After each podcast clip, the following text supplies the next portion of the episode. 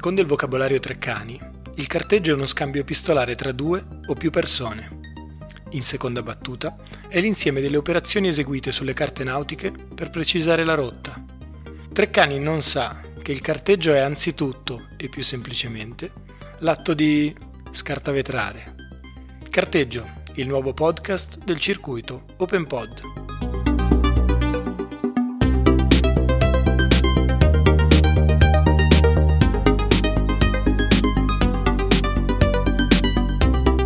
Il posto ci serve anche per organizzarci, ma per andare poi in città e provare a portare insomma, le, nostre, le nostre rivendicazioni. E, e quello che ci interessa a tutti fare è sì, avere un posto occupato, però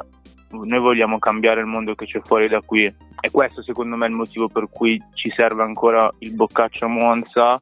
perché mi serve a me avere un posto dove mi posso organizzare con i compagni e le compagne, però appunto poi l'obiettivo è sempre andare fuori da qui per cambiare le cose, perché questo è quello che vogliamo poi tutti e tutte.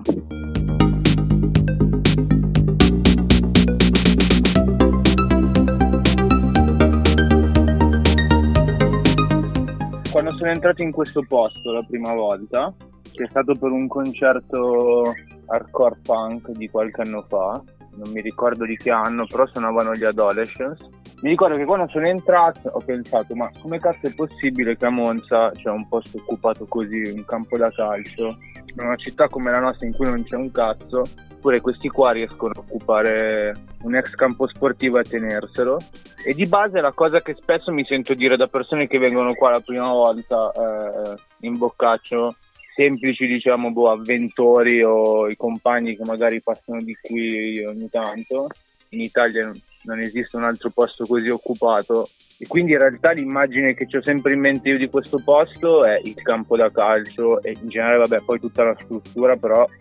è la cosa che alla fine colpisce sempre perché penso sia una cosa più unica che rara che esista un, una struttura sportiva come questa, un campo da calcio da 11 regolamentari che sia occupata e sia occupata ormai da dieci anni, perché a ottobre di quest'anno sono esattamente dieci anni. Per esempio a me quello che torna in mente, quando, cioè quando io penso al boccaccio invece da avventore, me ne vengono in mente diverse di immagini, ma la cosa assurda è che ogni posto era un universo completamente diverso. Non so, mi ricordo le serate No Human No Cry o Ula Bula all'ex Tintoria, che era un universo post-industriale in cui cioè, andare al boccaccio, eh, venendo da Torchiera, era, come dire, già significava evocare tutto un certo tipo di, eh, di atmosfera, oppure la palazzina invece con i balconi, con le balconate a ringhiera di, di Durini, o insomma ogni, ogni, luogo fino ad arrivare appunto al centro sportivo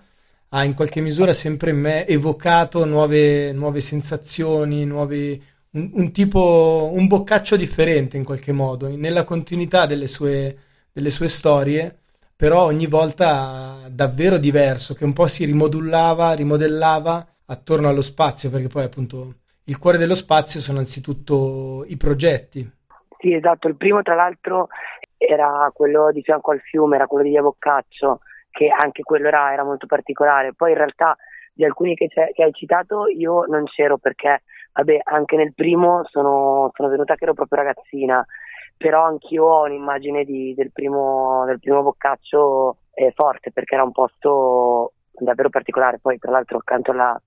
alla Villa Reale, quindi anche in quel caso c'era da chiedersi come, come facessero, io neanche li conoscevo, quindi insomma non conoscevo praticamente nessuno, quindi sì sì è vero. Mi ricordo di quella di Via Durini, perché vabbè io andavo in una scuola lì vicino e ogni tanto uscivo la sera lì, mi ricordavo di questo posto con i murales, che non capivo bene cos'era perché ero,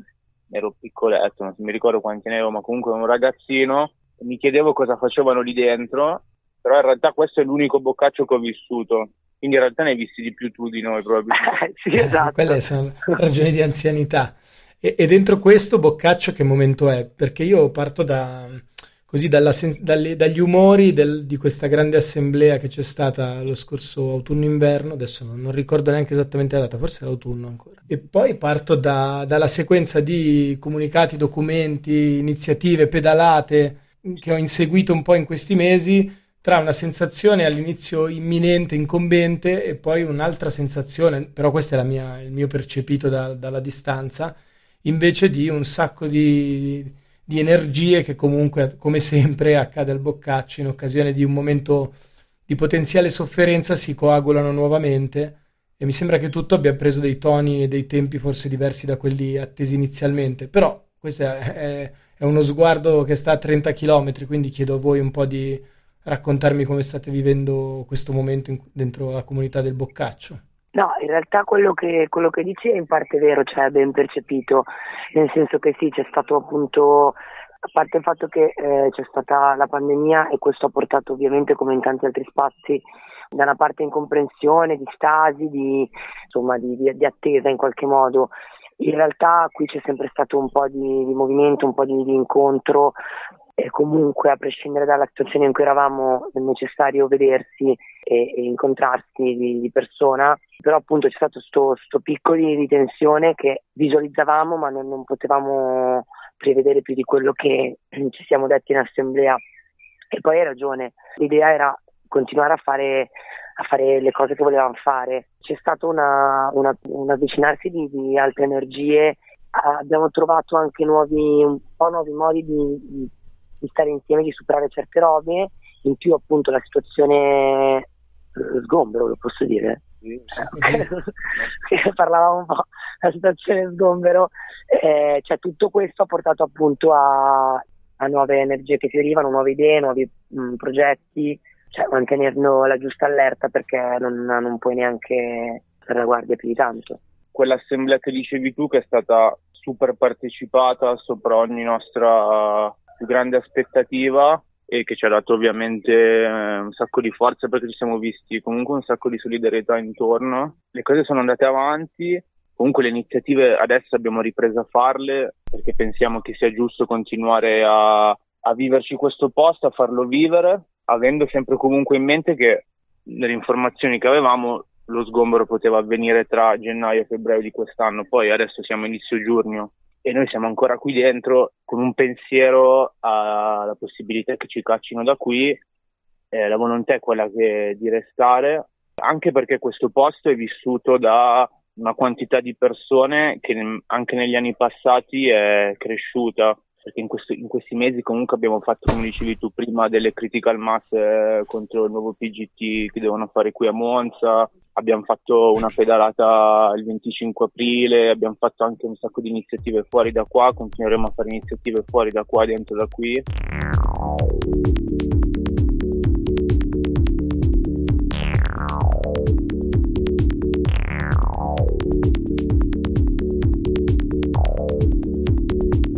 Una cosa paradossale è che solitamente la retorica degli di sfratti e sgomberi nasce sempre dall'esigenza di trasformare presunti vuoti in un'offerta pubblica di servizi, spazi e via, per, via discorrendo per la città. Dentro, come dire, la cordata che attacca il boccaccio c'è il club alpino italiano eh, con la sezione di Monza e quindi il tentativo di trasformare in una sorta di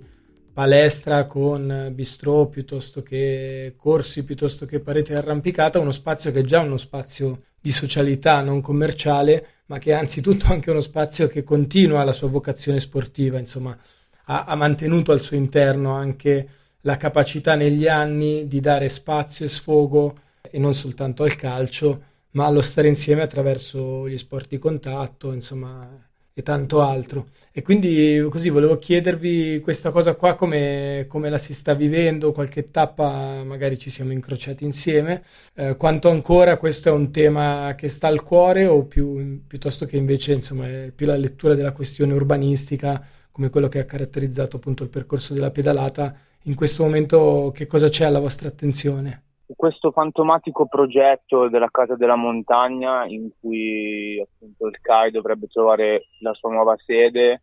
vabbè, a parte la solita retorica che appunto come dicevi tu che questo sarebbe un posto comunque degradato, abbandonato e loro invece arriverebbero per recuperare, per dare, ridarlo alla città che è una cosa assolutamente falsa perché questo posto non è né degradato né abbandonato ed è assolutamente aperto alla città eh, basta vedere le mille iniziative che facciamo qua. Qui è già un luogo dove si fa sport, Tra l'altro anche noi abbiamo una bellissima parete d'arrampicata che abbiamo costruito qua noi durante un corso di falegnameria. Diciamo che il CAI se l'è sempre venduta un po' appunto con questa cosa che loro avrebbero fatto una, un luogo per i giovani, quello che è esattamente già il Boccaccio adesso, perché i giovani di Monza vengono qui e vivono questo posto, posso dire quotidianamente, quindi non c'è bisogno di recuperare nulla. Eh, sia in questa città ma in qualsiasi città. Eh, sono pochissime le, le, mm, i progetti, le iniziative eh, diciamo in qualche modo che non arrivino da,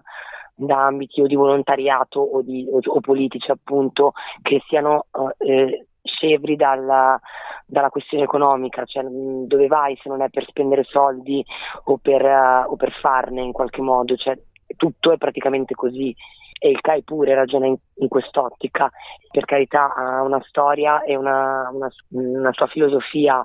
però quando si tratta di investimenti e di progetti eh, o ci fai, ci fai, saltare fuori i soldi oppure non, cioè, nessuno realizza cose di questo tipo senza un interesse. Questa cosa in realtà ci stupisce relativamente tanto più che intanto la città di Monza si sta muovendo tutta in una, in una direzione, eh, si vede al PGT, si vedano le politiche di sicurezza, militarizzazione della città, ma anche un po' tutto questo lato appunto di progetti giovanili che però in realtà nascondono interessi. A vederla lunga eh, siamo anche attaccati alla Latina, all'Ecco, tutto quello che poi sarà il campo di, di Milano Cortina, quindi siamo lì, ecco, secondo me è un po', un po' tutto nello stesso calderone. Ci sono cose che in qualche modo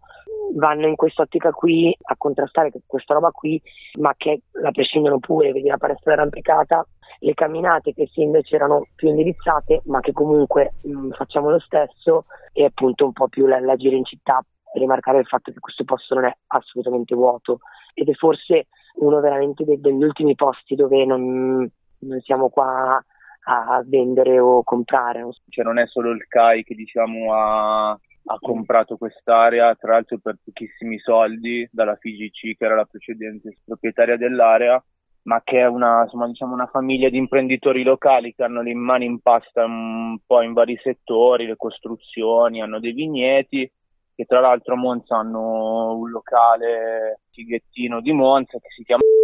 poi realmente le persone che sono dietro tutta questa operazione di speculazione che attraverserà quest'area. Diciamo che loro sono stati molto furbi all'inizio a usare il CAI diciamo specchietto per la lodele per far passare questa cosa come solo una cosa diciamo sportiva, invece probabilmente qui non faranno solo sport, faranno ristoranti o quindi in realtà il CAI appunto secondo me è stata usata un po' come, eh, diciamo, come, come una grande distrazione perché infatti ad esempio a livello pubblico che ha parlato sempre su questa diciamo, operazione immobiliare è sempre stato il presidente del CAI di Monza, ma in realtà appunto chi tira le fila è questa famiglia di imprenditori locali.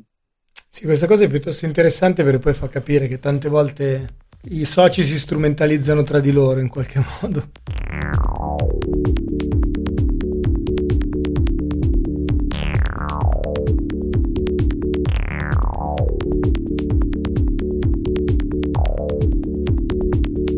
E invece guardando mh, alla stagione alle porte, all'estate oppure alla, dire, all'anno del boccaccio, quali sono appunto per me che ho in mente forse un boccaccio che intanto è cambiato ulteriormente,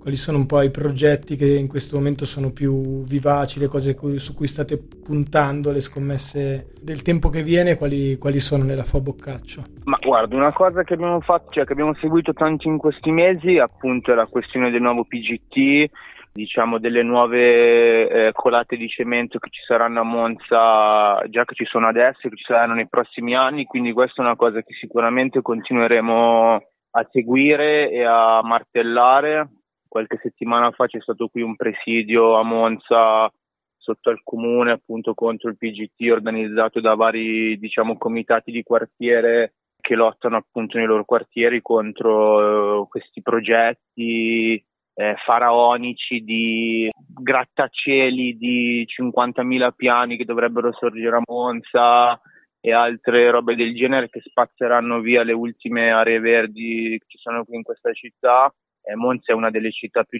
cementificate d'Italia, è anche una delle più inquinate, quindi vabbè, si andrà ovviamente a peggiorare la qualità della vita di questa città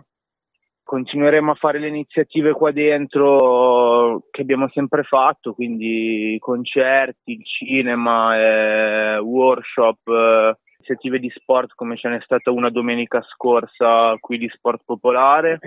Da una parte ci sono tutte queste, queste diciamo, iniziative che fanno proprio parte della, della sfera della, cioè, del vivere insieme, di fare alcune cose insieme e dall'altra però è sempre più forte un po' la, la voglia di, di, confrontarsi appunto su questioni politiche, di fare mh, sempre più insomma politica, perché appunto la, la pandemia ha appiattito anche un po' questo, ecco. Ovviamente la situazione che stiamo vivendo tutti e tutte eh, ci ha anche diciamo, eh, bloccato alcune iniziative che volevamo fare, alcune contro lo sgombero, che era per esempio un corteo che volevamo fare a fine novembre dell'anno scorso, adesso che diciamo che si va verso un allentamento delle misure e diciamo probabilmente toglieranno il coprifuoco e altre cose,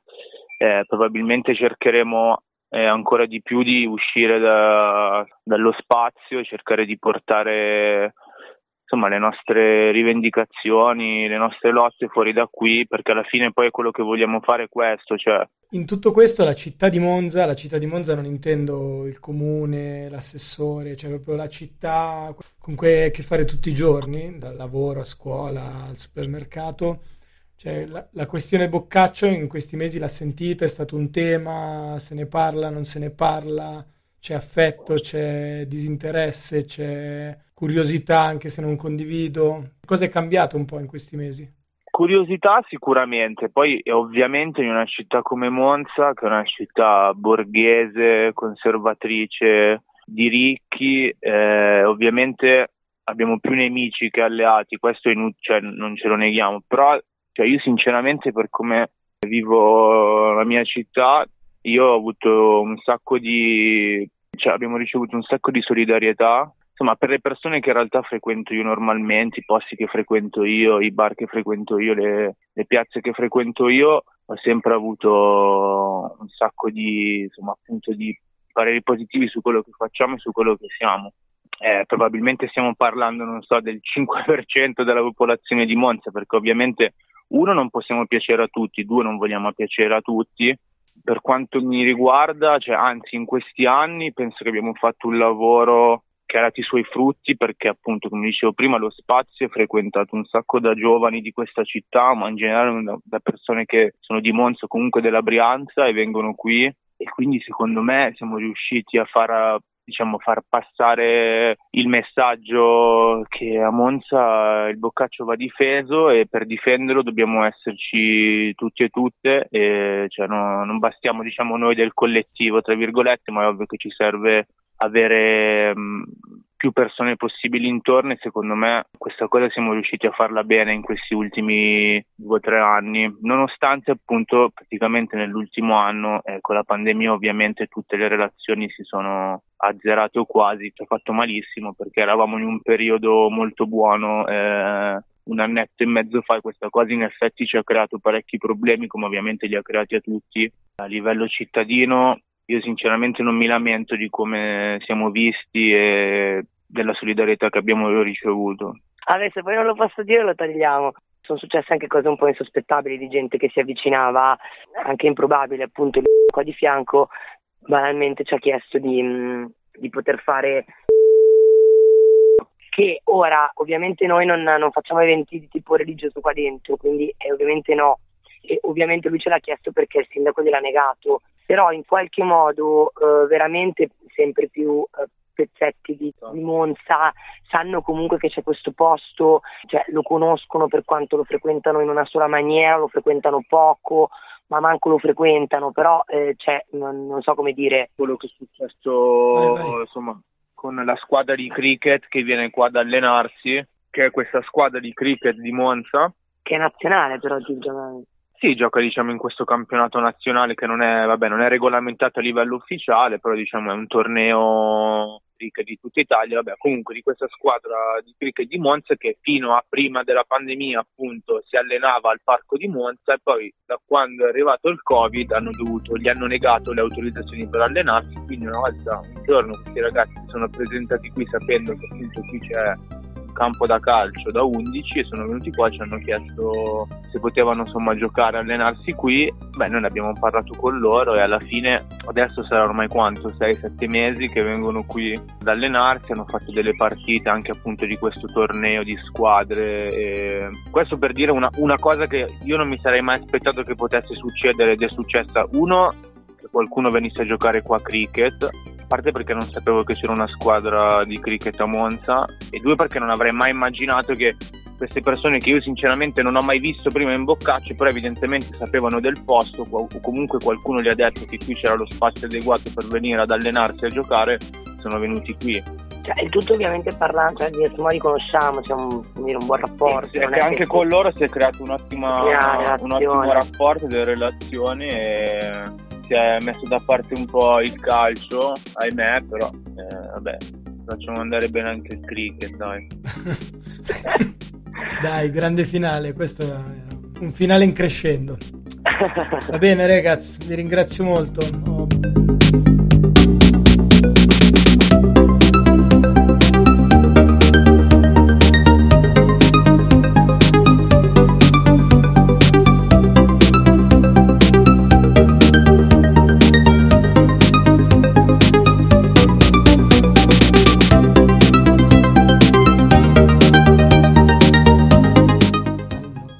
Sentono gli uccellini che ci guardano? Sì, sì, si sente tutto.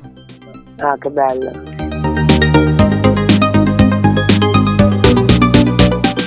Potete trovare carteggio e un po' di altre cose sul sito internet amonte.noblogs.org.